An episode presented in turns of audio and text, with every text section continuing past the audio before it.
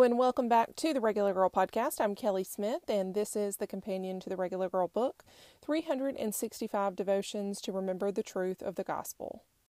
Today's entry is titled Shame. Shame. There was a time when man and woman walked without it. Shame is a painful feeling of humiliation or distress caused by the consequence of wrong or foolish behavior. It's interesting to me that the feeling of shame, even in Adam and Eve's nakedness, didn't exist until they met the serpent. Suddenly, one thing led to another, and there was a great deal of shame. So much so that they ran to hide away from the very one who created them. As if this fickle attempt to hide themselves could possibly hide away the thing they did that felt unforgivable. Before they ever listened to the serpent, no shame. They listened. Shame.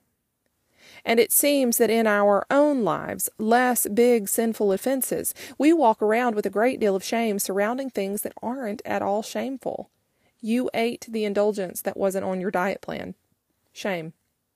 You can't fit into the dress or the pants or the bathing suit and look the way you think you should look. Shame.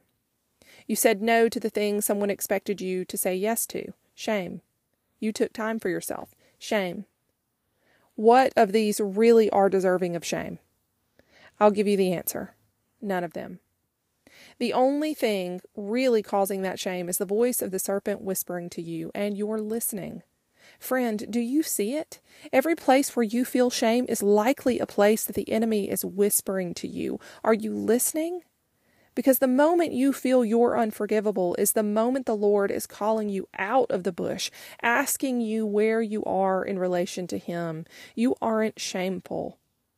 And that feeling is a creation of the enemy to keep you out of relationship with the Savior. Do you know how to get rid of shame? You stop hiding from him and confess so that he can tell you what He thought all along.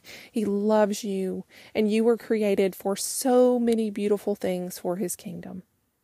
Shame keeps you where you are, in the darkness, so that Satan can keep beating you down and making you strive for impossible standards.